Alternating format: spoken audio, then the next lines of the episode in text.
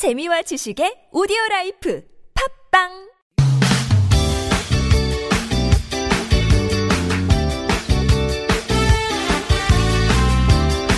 인터넷을 떠다니는 수많은 정보들 속에서 세상 돌아가는 이야기를 살펴봅니다. 전민기의 SNS 세상. 빅커뮤니케이션 전민기 팀장님 나오셨습니다. 어서 오세요. 네, 반갑습니다. 전민기입니다. 네, 오늘은 이제 일상으로 돌아왔습니다. 네. 어떤 주제로 이야기 나누나요? 그래도 약간 어, 추석 주간이잖아요. 그렇죠. 우리 전통 한복과 관련한 이야기를 준비해봤는데 음, 지금 종로구청에서 음, 이달 초에 한복 토론회를 열었어요. 한복 토론회요. 예, 그러니까 전통 한복이 아닌 퓨전 한복을 입은 사람들에게 고궁 무료 입장 같은 혜택이 있었는데 네. 이걸 제한하겠다 이렇게 밝혔습니다. 아, 그러니까 국적 불명의 퓨전 한복이 한복의 전통성을 훼손한다는 그런 이유를 들었고요. 음, 그러면서 길이가 짧거나 고름 대신에 리본을 묶은 한복을 퓨전 한복의 예로 들었습니다. 그러니까 최근 사실은 좀 네. 예전부터 있었는데 전통 한복과 퓨전 한복에 대한 논란이 뜨거운데 종로구청이 여기에 약간 기름을 부였고요. 음. 그래서 오늘은 이 전통 한복이라는 주제로 이야기를 좀 준비해봤습니다. 어, 그러니까 그냥 우리 전통 한복을 입고 들어가는 거는 무료로 입장 가능한데 퓨전 네. 한복에 한해서만 좀 입장을 제한하겠다. 무료 그렇죠. 입장을. 그런 얘기군요. SNS 보다 보면요. 한복 입고 올린 인증샷 많이 눈에 띄긴 하더라고요. 굉장히 많죠. 음. 지금 한복 입고 돌아다니는 분들 경복궁 앞이나 그쪽 가면 굉장히 많거든요. 그쵸. 그러니까 한복 입고 모여가지고 논다든지 아니면 여행하는 동호회도 있고요. 개량 한복을 생활복으로 또 입는 젊은이들도 있고요. 음. 그러니까 사진 찍어서 인증하는 그 SNS 문화가 한복 놀이라고 표현하는데 여기에 불을 지폈습니다. 그래서 인스타그램에 어, 해시태그 한복, 샵 한복을 검색하면은 무려 126만여 개 게시물이 나오고요. 뭐 한복 스타그램, 한복 대여, 한복 스냅 이런 관련 게시물도 수십만 건에 달할 정도로 굉장히 인기예요. 예, 이게 음. 이렇게 인기를 끌 지 몇 년 됐고요. 네. 그 대학생들 특히 입고 돌아다니시는 거 한 번쯤은 분명히 보셨을 거예요.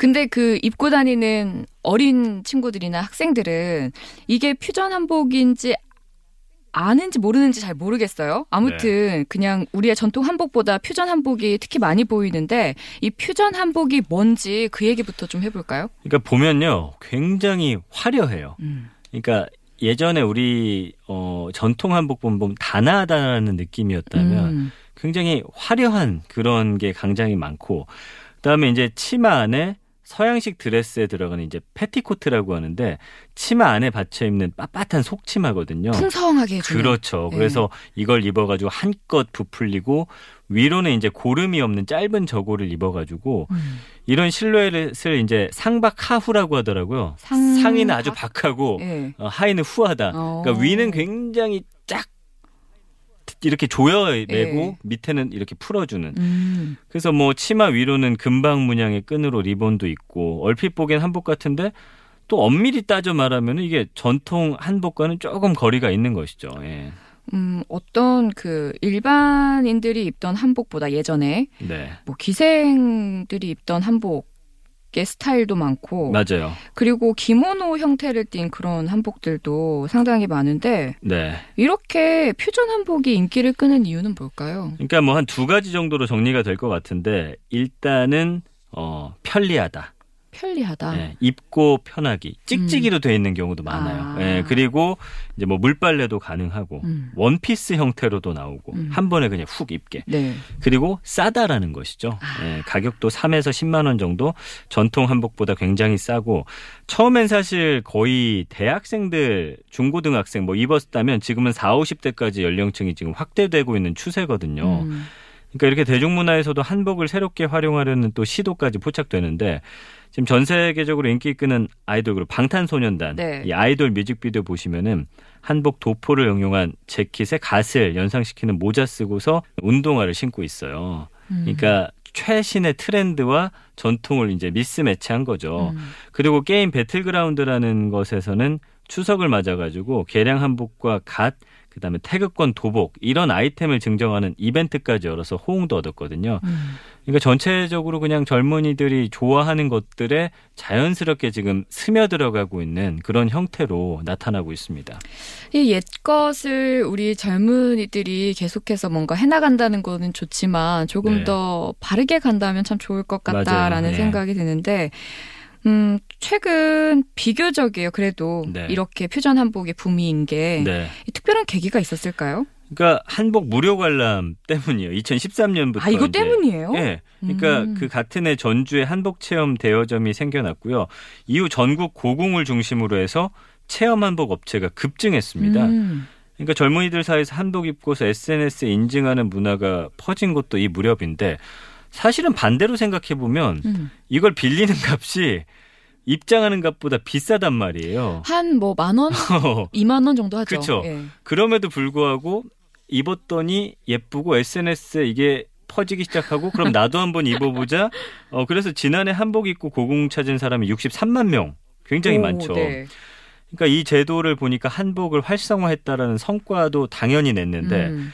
동시에 퓨전 한복을 양산해낸 겁니다. 예. 음. 그래서 한복진흥센터 조사를 보니까 체험 한복을 대여하는 연령이 20대가 55.2%로 가장 많았고 70% 이상이 퓨전 한복을 선호했습니다. 반면에 이제 한복 체험을 하는 외국인은 전통 한복을 또 선호하는 이런 성향이 있었어요. 또 한복을 체험한 사람 중에 내국인이 89%, 외국인의 92.5%가 어, 만족했다, 편리하고 예뻤다, 사진 찍어서 올리기 좋았다 이런 반응들 내놓고 있는 거죠. 이게 좀 퓨전 한복이 문제다라고 생각했던 어르신들은 이전부터 좀 많았던 것 같아요. 네.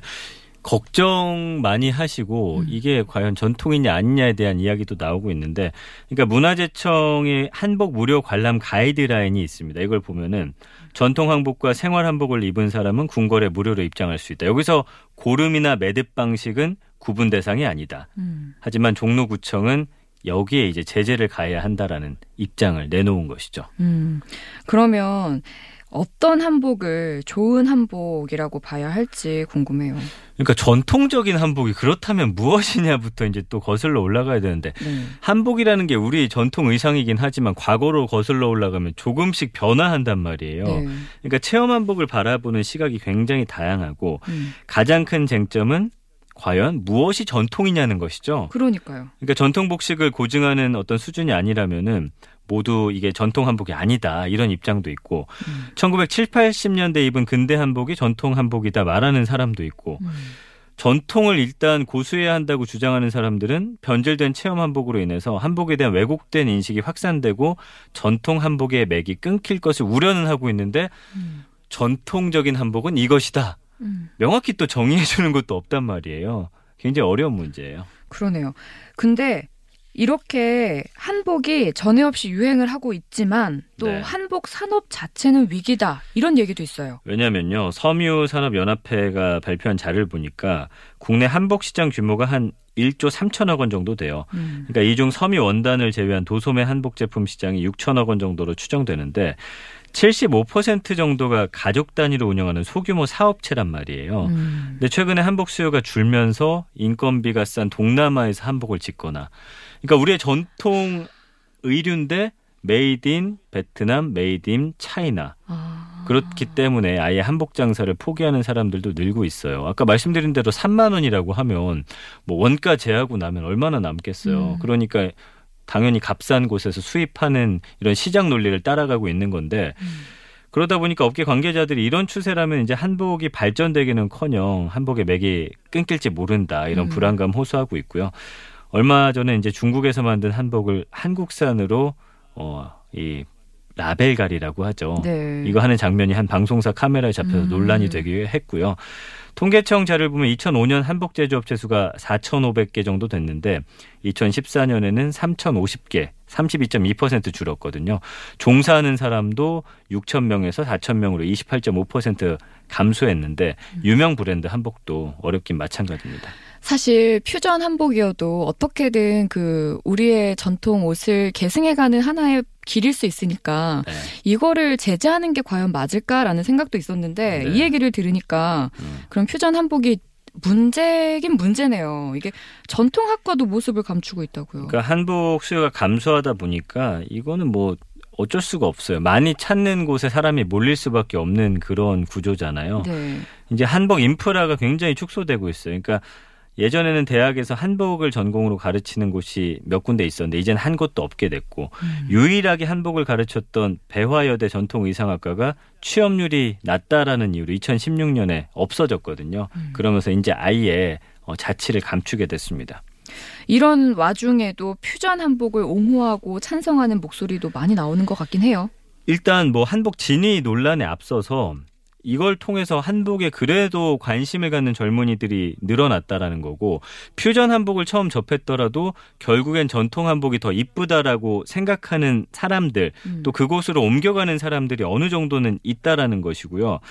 그리고 지금처럼 한복을 자유롭게 해석하고 즐기다 보면은 오히려 더 앞으로 나은 모습으로 발전할 것이다 이런 목소리도 있습니다. 음.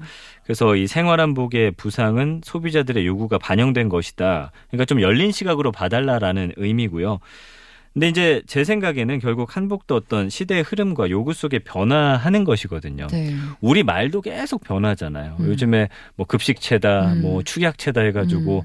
사실은 예전부터 이런 말 쓰지 말고 바른 말 쓰자고 했지만 그래도 어느 정도 우리 삶에 이제 들어와 있어요. 음. 이거를 억지로 막을 수는 없다고 합니다. 역사적으로 볼 때 어떤 시대의 흐름, 어, 어떤 흐름 자체를 억지로 막아서 된 경우는 거의 없어요. 음. 그렇다면 이것을 옳은 방향, 좀 더 나은 방향으로 나아가게 하는 방법이 좋을 것 같은데 이것이 무엇인지에 대해서는 또 전통 한복과 퓨전 한복을 함께 어, 다루는 곳에서 좀 토론과 이런 토의가 많이 있어야 되는데 그런 면에서는 종로구청이 좀 어, 이런 공론화 시키잖아요. 이거를 네네.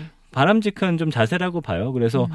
어, 산업 적으로도 좀 살아나고 음. 어, 젊은이들이 더 좋아할 수 있는 전통과 더 가까운 한복은 무엇인가에 대해서 우리가 좀 정의를 내리고 음. 이거를 퍼뜨려 나갈 책임이 있지 않나 그런 생각을 해봤습니다.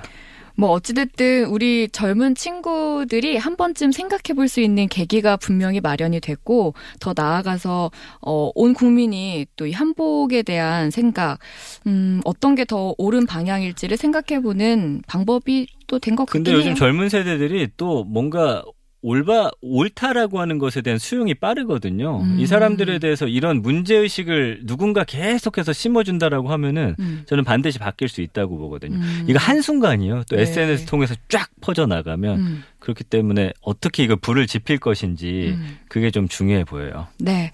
자, 오늘 빅데이터로 들여다보는 세상, SN 세상 한복 이야기 나눠봤습니다. 전민기 팀장님과 함께 했습니다. 고맙습니다. 감사합니다.